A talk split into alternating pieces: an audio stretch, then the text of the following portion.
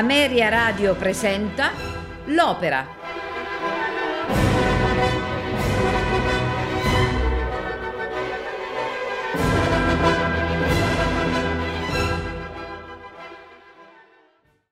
Buonasera e benvenuti all'Opera. Era previsto in eh, palinsesto il Rigoletto da Nizza di eh, Lorenzo Saccomani A causa di un disguido tecnico questa sera non andrà in onda il Rigoletto, ma manderemo in onda i eh, pescatori di perle, sempre di Saccomani, eh, eseguiti a Trieste nel marzo del 1978. I personaggi sono Miwako Matsumoto, Alfredo Kraus, Lorenzo Saccomani e Carlo De Bortoli. Dirige il eh, maestro Gianfranco Masini. Buon ascolto. I pescatori di perle è un'opera lirica in tre atti scritta da Georges Bizet nel 1863 sul libretto di Michel Carré e Eugène Cormont. È oggi considerata il primo capolavoro operistico di Bizet che all'epoca non aveva ancora compiuto i 25 anni. L'opera fu commissionata a Bizet da Léon Calvaio, il direttore del Teatro Lirico di Parigi, ed era destinata a essere rappresentata nel mese di settembre del 1863. Il musicista non aveva impegni importanti a parte la composizione di Ivan IV, opera che gli era stata affidata da Charles Gounod, non interessato al lavoro. Bizet si dedicò un po' di malavoglia a questa composizione e quando Carvaio gli propose i pescatori di perle, accettò immediatamente. Il teatro Lyrique aveva l'incarico di rappresentare ogni anno una composizione scritta dal vincitore del Prix de Rome, purché esordiente sulle scene, e Bizet, per rispettare le regole, ritirò dall'opera comique La Gusia dell'Emir, suo quarto envoi per il premio destinata alla rappresentazione, preferendo l'offerta di Carvaio. Si dedicò quindi con impegno alla stesura dell'opera. Il contratto venne concluso e firmato nel mese di aprile del 1863. Il tempo era poco per portare a termine l'impegno e Bizet chiese consiglio a Gounod. Il musicista lo rincuorò e gli disse di accantonare Ivan IV, raccomandandogli di non fare un lavoro affrettato, nonostante la scarsità di tempo. Il titolo iniziale dell'opera avrebbe dovuto essere Leila. I due librettisti, Carré e Cormon, non convinti del lavoro da fare, non riuscirono ad avere idee precise sul libretto definitivo fino a due settimane prima del debutto e cambiarono in ultimo il titolo con Il pescatore di perle. Le prove ebbero inizio nel mese di agosto la prima, prevista per il 14 settembre, dovette slittare al 29 per l'indisposizione della protagonista Leontine de Meissen. Alla prima, il 29 settembre 1863, l'opera ottenne un discreto successo di pubblico, ma una fredda accoglienza da parte della critica. Le opinioni negative si concentrarono soprattutto sul libretto, ritenuto convenzionale e secondo alcuni con troppe analogie con quello della Vestale di Spontini. Anche la musica di Bizet ottenne riscontri negativi. Il musicista fu accusato di aver scritto un grande opera troppo enfatico, dall'orchestrazione ridondante e infarcita di originalità armoniche che altro non sembravano che bizzarrie. In suo favore si levarono però alcune tra voci, tra cui Ludwig Alevi. Sarà l'autore del libretto della Carmen, che indicò la musica del compositore come opera di grandissima qualità, con un'orchestrazione di rara potenza. Anche Hector Berlioz, come critico musicale, scrisse che l'opera conteneva un gran numero di pezzi notevoli, ricchi di intensità e di colore. L'opera restò in cartellone fino alla fine di novembre, per un totale di 18 repliche. Da allora scomparve dai teatri francesi. Bizet la considerò sempre un insuccesso onorevole, ma un insuccesso e non volle mai più rimettere le mani sulla partitura e la accantonò. Dei pescatori di perle era stata pubblicata soltanto un'edizione per canto e pianoforte dall'editore Claudens nel 1863. Successivamente, in modo arbitrario, furono apportati rimaneggiamenti e tagli al libretto giudicato incongruente e il risultato fu che il testo divenne completamente discordante con la parte musicale, in particolare nell'ultima scena quella del duetto fra Leila e Nadir, voluto così da Bizet e cancellato nelle ultime edizioni, perdendo in tal modo l'interesse drammatico. I pescatori di perle fu ripresa solo molti anni dopo la morte dell'autore, nel 1889, durante l'esposizione universale presentata con grande sorpresa in lingua italiana dall'editore Sonzogno, nella traduzione di Angelo Zanardini e con il finale posticcio. In seguito, la fama dell'opera in Italia fu legata soprattutto alla romanza del, teo- del tenore Mi par d'udire ancora, che diventò il cavallo di battaglia dei più grandi tenori lirico-leggeri, da Beniamino Gigli a Fernando De Lucia a Ferruccio Tagliavini. Col tempo, tuttavia, il pescatore di perle ha conosciuto una piena riabilitazione ed è oggi entrata nel repertorio del, nell'edizione originale, eseguita anche in Italia in lingua francese. La trama si svolge nell'isola di Ceylon. Nel primo atto su una spiaggia vicino al tempio dedicato a Brahma, un gruppo di pescatori di perle danza e canta. Hanno deciso di scegliere un capo che li guidi e li protegga e la scelta cade su Zurga, baritono, a cui tutti giurano obbedienza.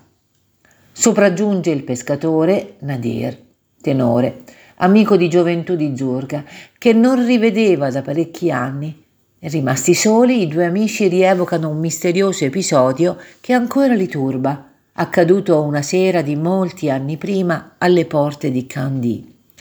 L'apparizione di una donna bellissima e velata, al cui passaggio la folla si chinava e che rivolse ai due giovani uno sguardo intenso.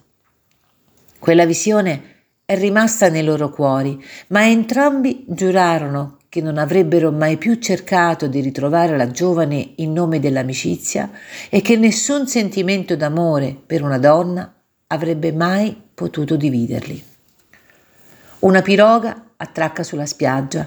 Gli anziani dell'isola ne fanno scendere una fanciulla velata, Leila, soprano, accompagnata dal sacerdote Norbad. I pescatori danno il benvenuto all'ospite, che è stata scelta tra molte vergini, e la invitano a cantare e pregare per allontanare gli spiriti delle onde e proteggere i pescatori. La Vergine consacrata pronuncia un giuramento di fedeltà e castità e promette di non togliersi mai il velo, pena la morte. Dovrà attendere su una roccia sola tutta la notte, affrontando, se necessario, anche la tempesta. Quando Nadir, impietozzito dal pericolo che incombe sulla sacerdotessa, le si avvicina, lei la riconosce in lui il giovane incontrato a Candy e mai dimenticato. Nasconde però il suo turbamento e, dopo aver rinnovato le sue promesse, si avvia verso il tempio di Nourabad. Si fa sera e i sacerdoti accendono i fuochi. Nadir pensa alla affascinante creatura di cui sente ancora leggiare nell'aria la voce e si assopisce su una stuoia. Viene svegliato dal canto di Leila che, attorniata dai fakiri, invoca il dio Brahma. Nadir scivola verso la roccia, si avvicina alla fanciulla e la chiama. Nel chinarsi verso di lui, Leila fa cadere il velo e i due finalmente si riconoscono. Nel secondo atto è notte.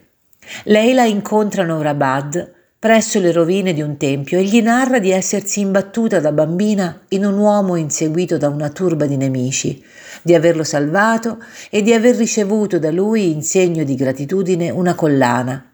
Più tardi si scoprirà che quest'uomo è Zurga. Poi, rimasta sola, vince la paura pensando al giovane che ama e di cui le sembra di sentire la presenza calda e rassicurante accanto a sé. Ma non è una suggestione. Cantando una canzone malinconica, Nadir le si avvicina e i due giovani finalmente si dichiarano, decidendo di sfidare il destino pur di non rinunciare al loro amore. È in arrivo un pauroso temporale. Gli innamorati si separano ma Naurabad, che li ha scorti, ordina alle guardie di arrestare Nadir. Sopraggiunge tuttavia Zurga che, forte del suo potere, ordina ai pescatori di liberare i prigionieri. Ma quando Naurabad strappa il velo a Leila ed, ed egli riconosce la fanciulla del tempio, credendosi tradito dall'amico, ordina che i due vengano tratti a morte. Nel terzo atto è ancora notte